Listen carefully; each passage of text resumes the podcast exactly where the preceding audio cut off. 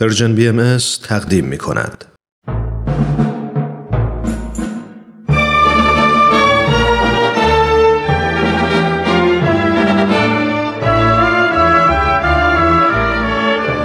رادمردان جاوید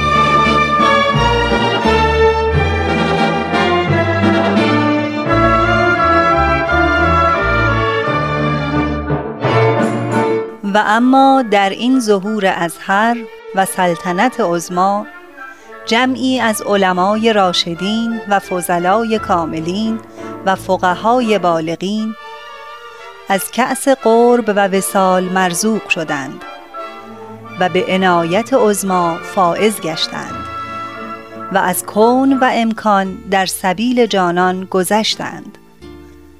همه اینها محتدی و مقر و مزعن گشتند برای آن شمس ظهور به قسمی که اکثری از مال و ایال گذشتند.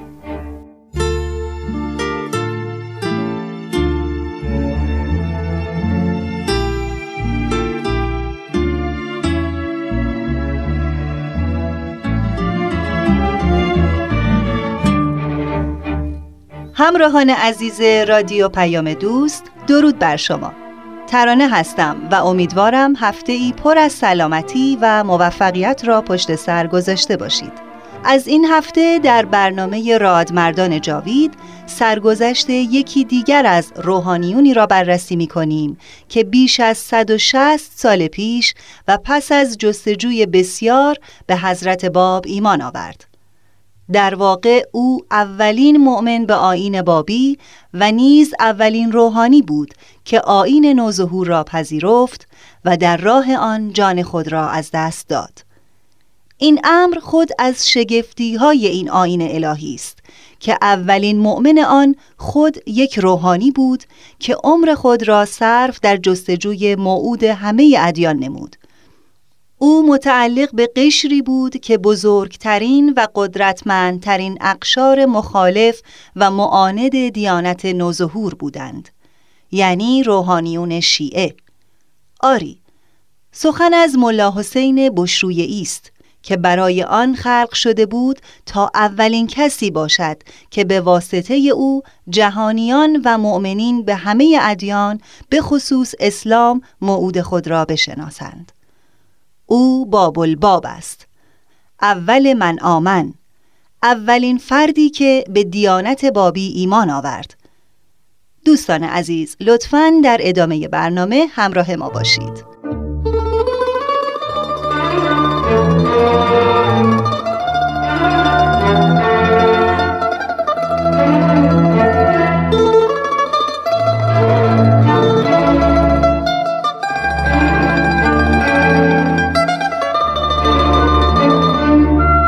حضرت عبدالبها مبین آثار و تعالیم بهایی می‌فرمایند اول من آمن روحی له الفدا به منزله مه تابان بود که اقتباس انوار از آن شمس حقیقت نمود و سایر نفوس محتدیه جلیله در آن کور به منزله نجوم.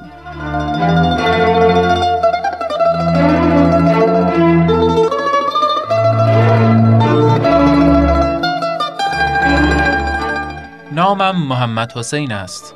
معروف شدم به ملا حسین بشرویه. در خانواده ثروتمند به دنیا آمدم. به سال 1229 قمری. در قصبه بشرویه نزدیک شهر مشهد. پدرم حاجی ملا عبدالله سباق از مالکین بشرویه و مادرم از دانشمندان آن محل بود. او غریحه شیوا و ذوقی بسیار در شعر و ادب داشت. در کودکی به اراده پدر بزرگوارم به یکی از مکتبخانه های قصبه رفتم. سپس برای تحصیلات ابتدایی راهی مشهد شدم و در مدرسه میرزا جعفر اقامت کردم. چند سالی در آنجا علوم زمان را آموختم. در این هنگام بود که با عقاید شیخ احمد احسایی آشنا شدم و شیفته طریقت شیخیه گشتم. شیخ احمد احسایی حدود سی سال قبل از ظهور حضرت باب و آین بابی به همراه شاگرد خلفش سید کازم رشتی که هر دو از بزرگترین علمای شیعه بودند مکتب شیخیه را بنیان گذاشتند. ملا حسین هجده ساله بود که پس از درگذشت پدرش با مادر، خواهر و برادرانش آزم کربلا شد. به کلاس درس سید کازم رشتی وارد و در زمره شاگردان او درآمد. به واسطه سعی و کوشش فراوان و نیز استعداد ذاتیش به زودی مورد توجه استاد واقع شد. همین امر سبب شد که شاگردان دیگر به او حسادت کنند. در مدت کمی علوم و معارف دینی را تکمیل کرد و از جمله علما و فقهای زمان به شمار آمد. هیچ کدام از شاگردان سید کازم نمی توانست با علم و فضل او برابری کند. مدت نه سال از محضر سید کازم رشتی کسب فیض نمودم. زمانی که حضرت باب در کلاس درس استادم حضور یافتند، من از شاگردان بودم اما از مقام و رسالت آن حضرت خبر نداشتم.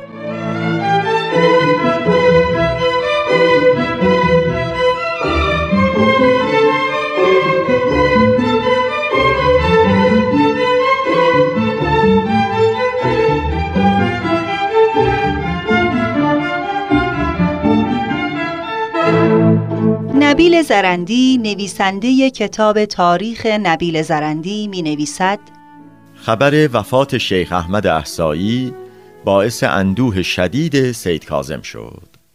همزمان دشمنان با نهایت شدت به مخالفت با سید کازم قیام کردند و او را استهزا نموده و اهانت کردند. حتی سید ابراهیم قزوینی که از علمای شیعه بود مردم را به مخالفت با سید تحریک می کرد و چند نفر را واداشت تا به قتل سید کازم اقدام کنند. سید کازم با خود اندیشید که اگر یکی دو نفر از علمای بزرگ ایران را با خود همراه کند از دست دشمنانش در امان خواهد ماند. پس مصمم شد تا حاج سید محمد باقر رشتی را که در اصفهان اقامت داشت و از نفوذ کلام برخوردار بود. و با تعالیم شیخ آشنا بود با خود همراه کند.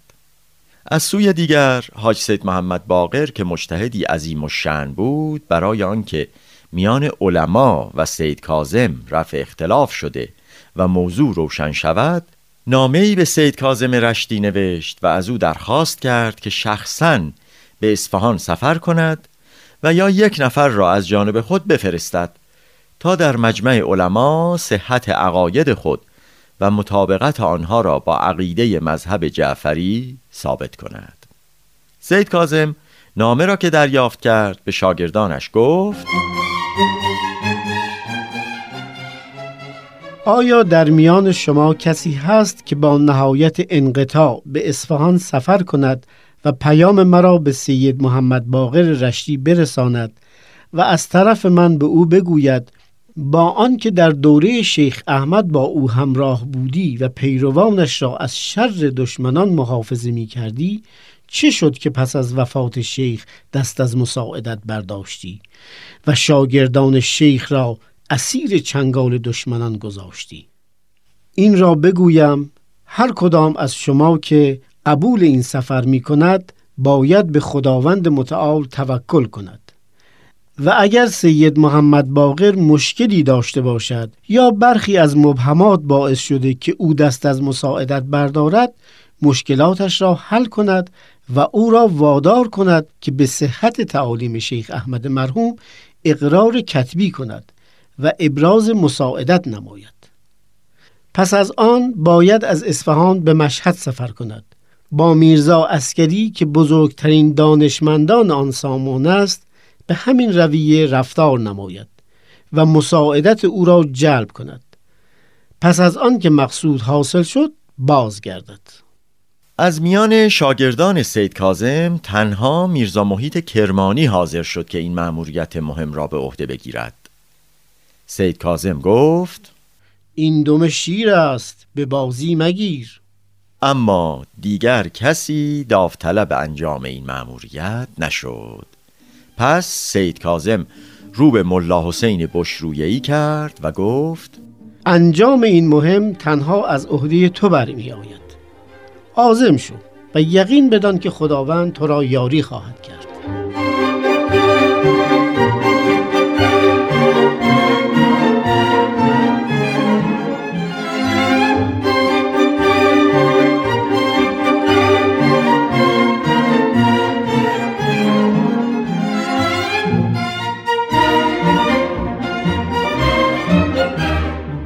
ملا حسین به سمت اصفهان حرکت کرد و با همان لباس ژنده و فرسوده در حالی که گرد سفر از خود دور نکرده بود به مجلس درس سید محمد باقر پا گذاشت که همه شاگردانش با لباسهای فاخر و آراسته در محضر استاد نشسته بودند.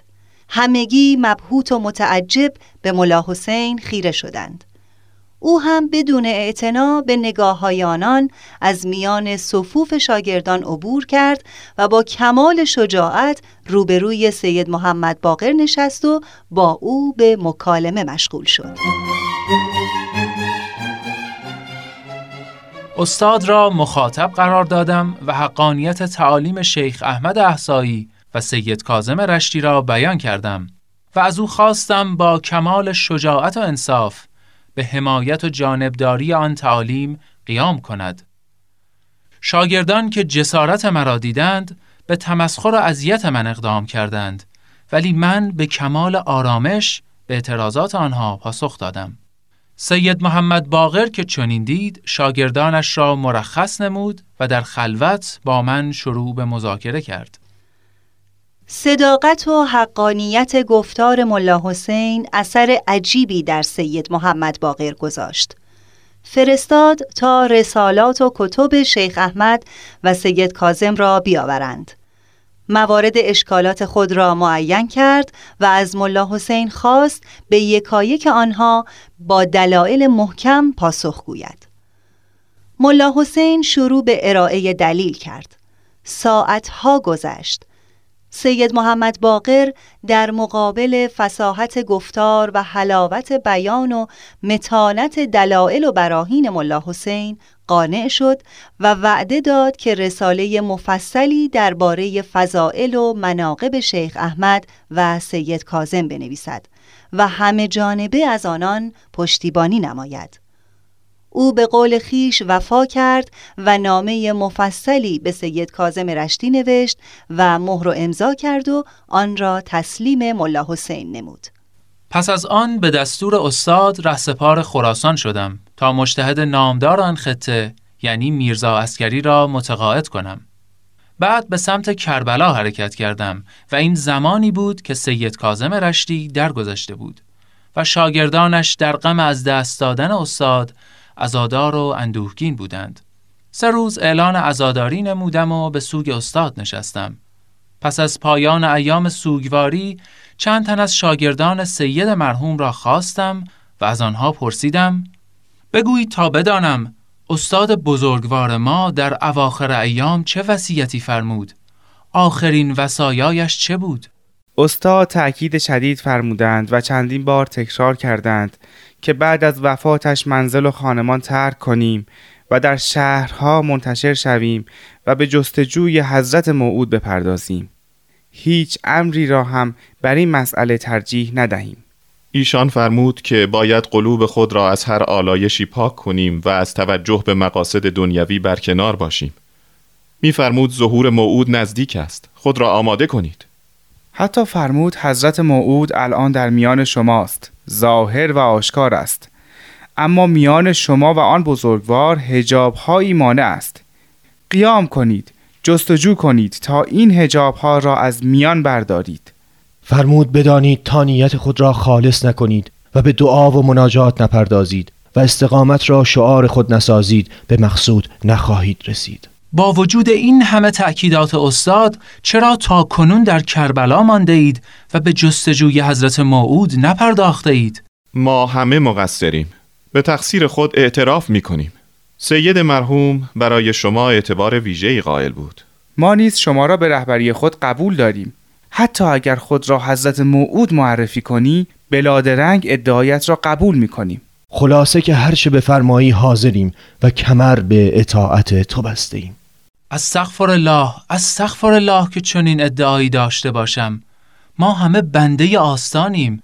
حال اولین چیزی که بر من و شما واجب است آن است که به اجرای وسایای سید مرحوم اقدام کنیم و آنچه را فرموده قولا و عملا اجرا نماییم.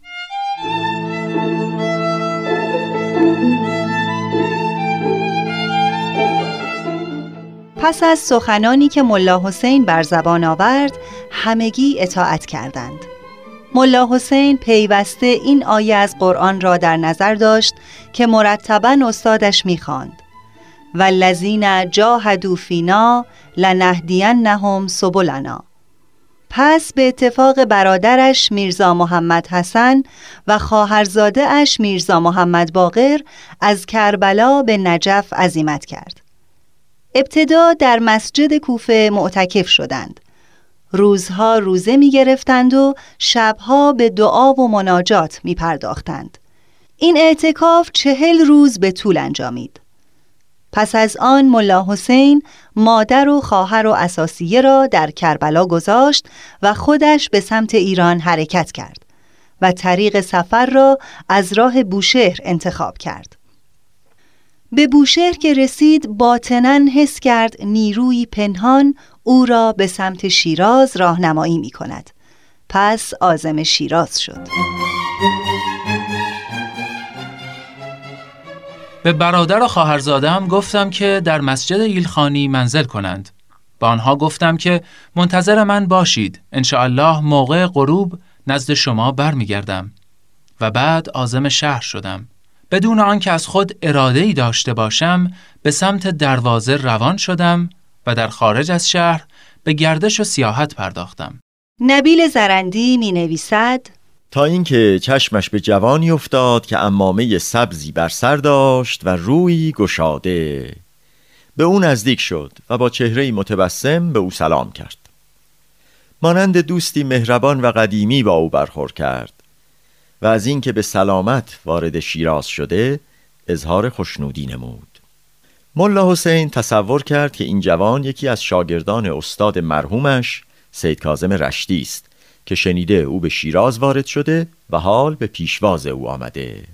جوانی که در خارج از شهر شیراز خدمتش رسیدم با نهایت محبت نسبت به من رفتار کرد و مرا به منزلش دعوت فرمود تا رنج سفر از من دور شود و از خستگی دمی بیاسایم. من عذر خواستم زیرا همراهان من در شهر به انتظار بازگشت من بودند. فرمودند آنها را به خدا بسپار. خداوند آنها را محافظت می‌فرماید. بعد به من امر فرمود تا به دنبالش روانه گردم. آنچنان از حسن رفتار و شیرینی گفتارش متأثر شده بودم که نتوانستم دعوتش را رد کنم. از متانت و وقار و صوت دلنشینش در حیرت بودم.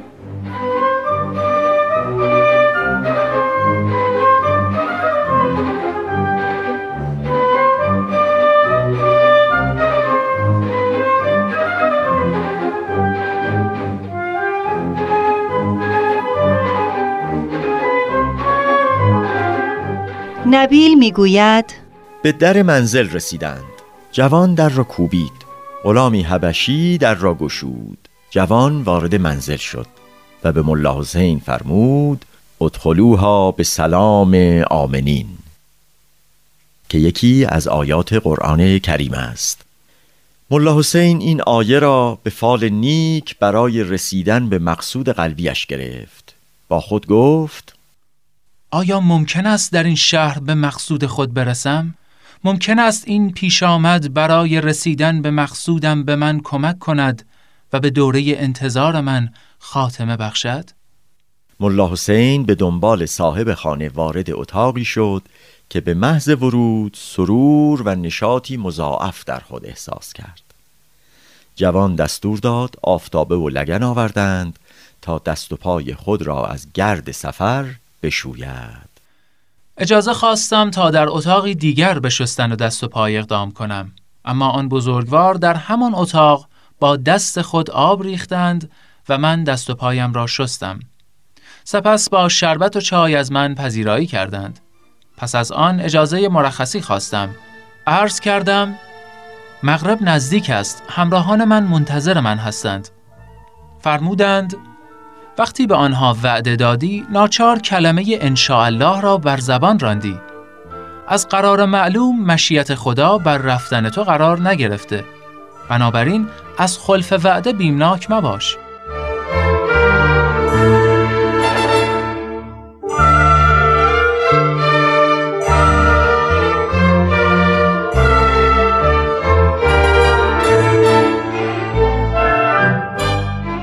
دوستان عزیز بخش اول از شرح حال ملا حسین بشرویه را شنیدید. در برنامه بعد این شرح شنیدنی را پی می‌گیریم. حتما با ما همراه باشید. لطفاً با ما تماس بگیرید و درباره برنامه ما اظهار نظر کنید. با شماره تلفن 201 703 671 828 88 تا برنامه بعد بدرود.